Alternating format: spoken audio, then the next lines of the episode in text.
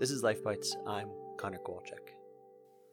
I want to talk about the Japanese concept of ikigai.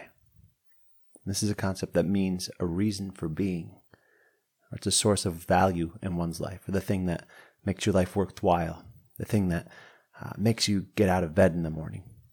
And each person's ikigai is personal to them and specific to their lives, what they value, what they believe in, and activities that allow you to feel that. It could be your children or your grandchildren, someone you take care of. It can be your garden. It can be your hobby. It can be your work. But it needs to be something that's done willingly. And it's a concept that we do have in the English speaking world, but I think that since we don't have a word for it, in some way it, it never gets thought about concretely. It's not often that we ask ourselves, what do we get out of bed for in the morning? But it's something we should think about.